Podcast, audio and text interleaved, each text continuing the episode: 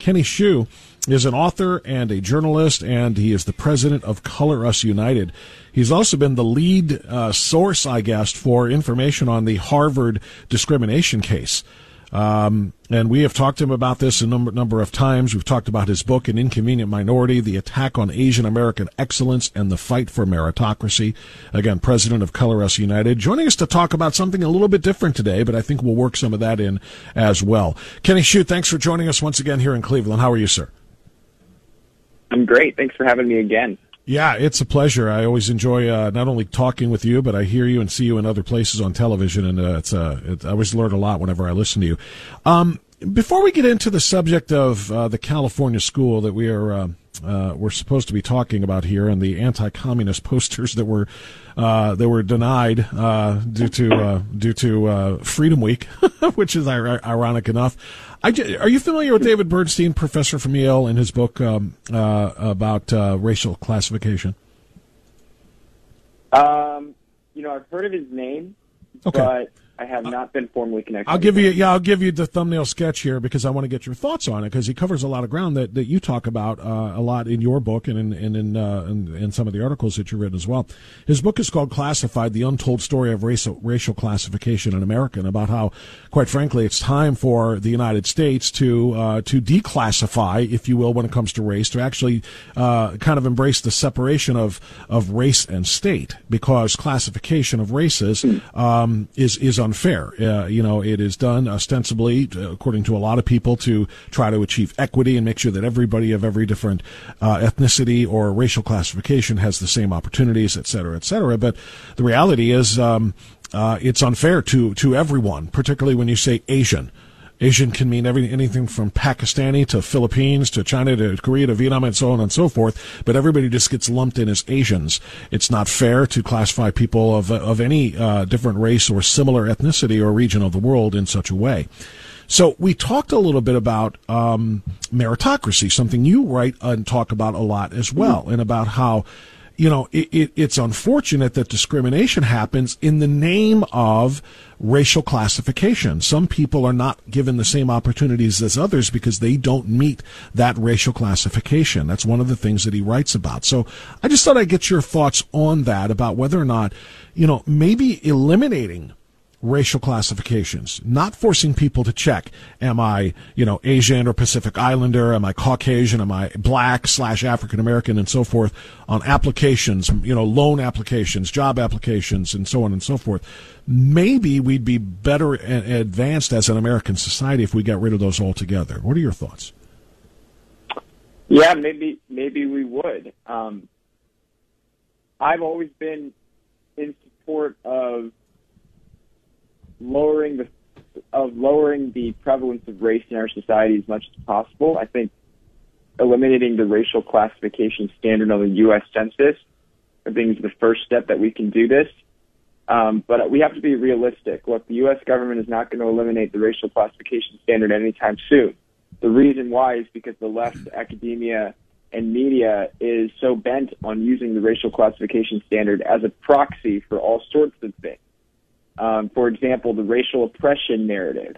If we get rid of racial uh, classification, then that means the left will not have will not be able to use the data and exploit data in service of a racial oppression narrative. So they're going to fight extremely hard, um, usually making arguments as to why America is still a racist country, for why we should still have racial classification. Um, so I see that as unfortunately not being a realistic opportunity right now. Um, but I do hope to eventually create a society, um, and my group Color Us United is in charge of this.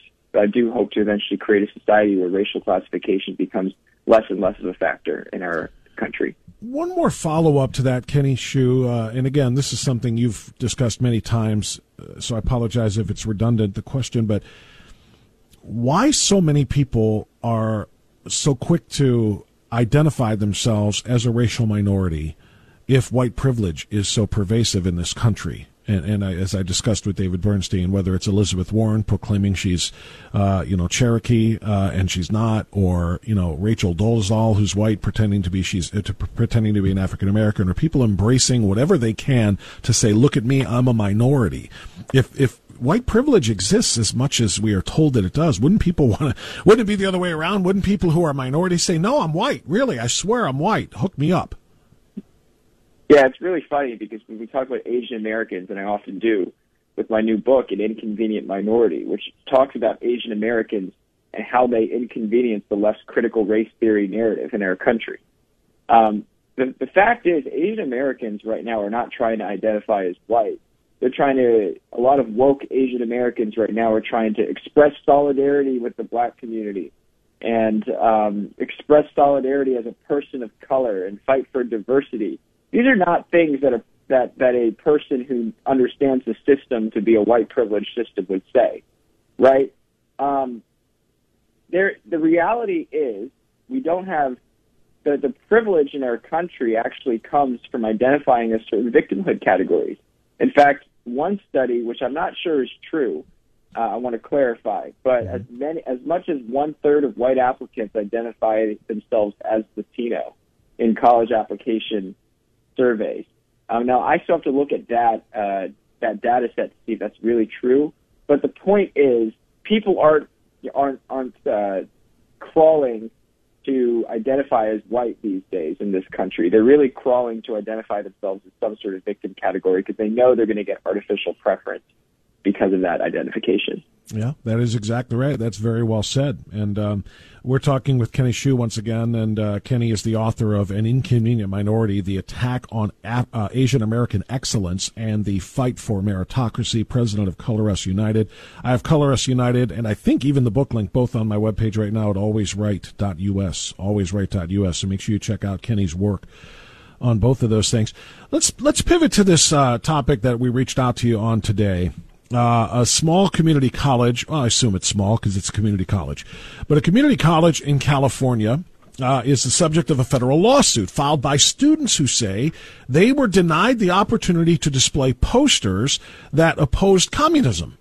And apparently, communist posters are welcome at the university, or at the college rather, uh, but anti communist flyers had to go. Uh, the goal of the lawsuit, they say, is to ensure that everyone has the right to free expression. Uh, Young American uh, uh, Young America's Foundation has um, uh, published a statement uh, uh, on this, uh, claiming, "quote YAF will not sit idly by as college administrators continue to stomp on the First Amendment rights of conservative students in the name of diversity and inclusion." So there are those words again, Kenny. What are your thoughts on a university saying, "Hey, we welcome all kinds of great, free, independent thought, except for that with which we disagree"? Yeah, diversity and inclusion sounds really inclusive, doesn't it? Sure. Um, the uh, the whole the whole this is have you, if, I don't know if any of the people who are listening here, and I'm sure many have, have read Herbert Marcuse's Repressive Tolerance.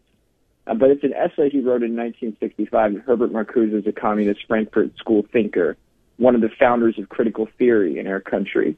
And basically, he argues for the suppression of speech in which that he finds reprehensible, which is, of course, anti-communist speech.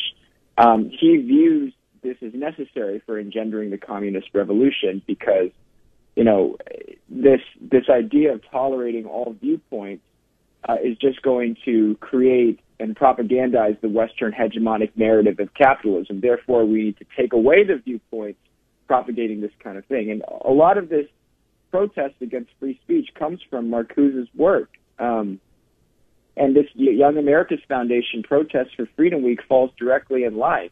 These students are simply just exercising their right to speak about the values in the country that they love and they care about. And yet all of these leftists are shouting them down, while all of these leftists are demanding platforms to be able to speak their philosophy.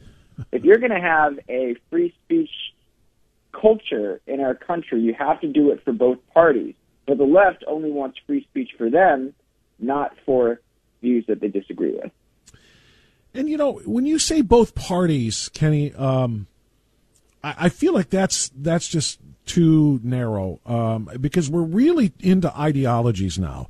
uh, not just party talking points or partisan talking points. I mean, I feel like at most college universities today, and I don't care if it's Harvard or if it's this, what is it, Cozy Community College or whatever it is in, in California, I feel like a student standing up and proclaiming and pounding the desk in support of Marxism and literally teaching and quoting, uh, you know, from the Communist Manifesto. I, I feel like that person would be celebrated and not just tolerated, but celebrated for, you know, being uh, willing to, to, you know, to express their strong views on this. And that's what the First Amendment is all about. But if somebody stood up next to him and tried to refute every one of those points, that person would be accused of intolerance. And that person would be shouted down and told to sit down and stop trying to, uh, you know, to marginalize this other person.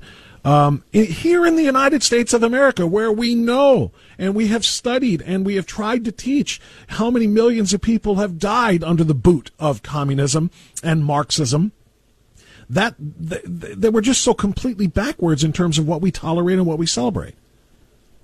Right. And it just goes back to this Marcuse essay repressive tolerance. Yeah. The idea that tolerating all viewpoints is not what we should do in this country. In fact, we should be propping up communist viewpoints and silencing those who disagree. That is the progressive viewpoint these days. This is why they come up with this term hate speech, right? Because supposedly the speech that is free, that is made by people, but does not fit in their ideology can now be classified as hate speech.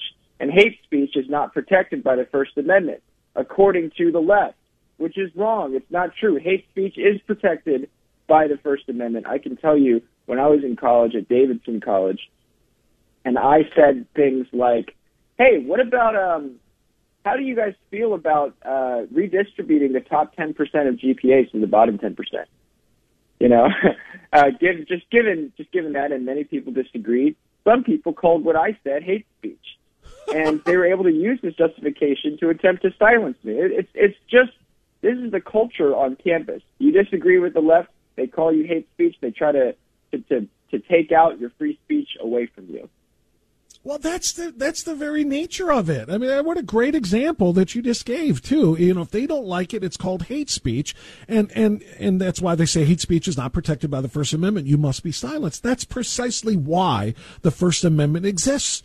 The First Amendment doesn't mm-hmm. exist to protect speech with which everyone agrees. If it did, if you know, if that was the case, we wouldn't even need it. Everyone would always say flowery, wonderful things that everybody agreed upon. It's to protect things that people don't want to hear, don't like to hear, don't agree with, or find offensive. That's precisely why we have a First Amendment, and it's remarkable, to, uh, remarkable to me that more people don't understand that particularly in academia. And and I guess I should say remarkable kind of ironically because I think they do, but they're just their their ideology drives them, not their not their understanding and not their common sense. Kenny Xu. Oh, and and there's yeah, go ahead, sir. And they're scared, and they're scared because the DEI industry is going after them as well. That's very true as well. Uh, check out Kenny Xu's book. It's an inconvenient minority: the attack on Asian American excellence and the fight for meritocracy. He and also check out the webpage Color Us United. Color Us United. Kenny is the president of that organization, which is attempting to essentially uh, erase, uh, you know, the the. Um, uh, the uh, the classifications that we were talking about with David Bernstein. Uh, Kenny believes what I believe that a colorblind society is the best society, one which is fair and of opportunity for everyone. Kenny, thanks so much for the work you do. We appreciate it, and hopefully we'll talk again soon. Thank you. Thank you very much. We get it. You're busy. You don't have time to waste on the mainstream media. That's why Salem News Channel is here. We have hosts worth watching, actually discussing the topics that matter. Andrew Wilkow, Dinesh D'Souza, Brandon Tatum, and more. Open debate and free speech you won't find anywhere else. We're not like the other guys. We're Salem News Channel. Watch anytime on any screen for free 24 7 at snc.tv and on Local Now, Channel 525.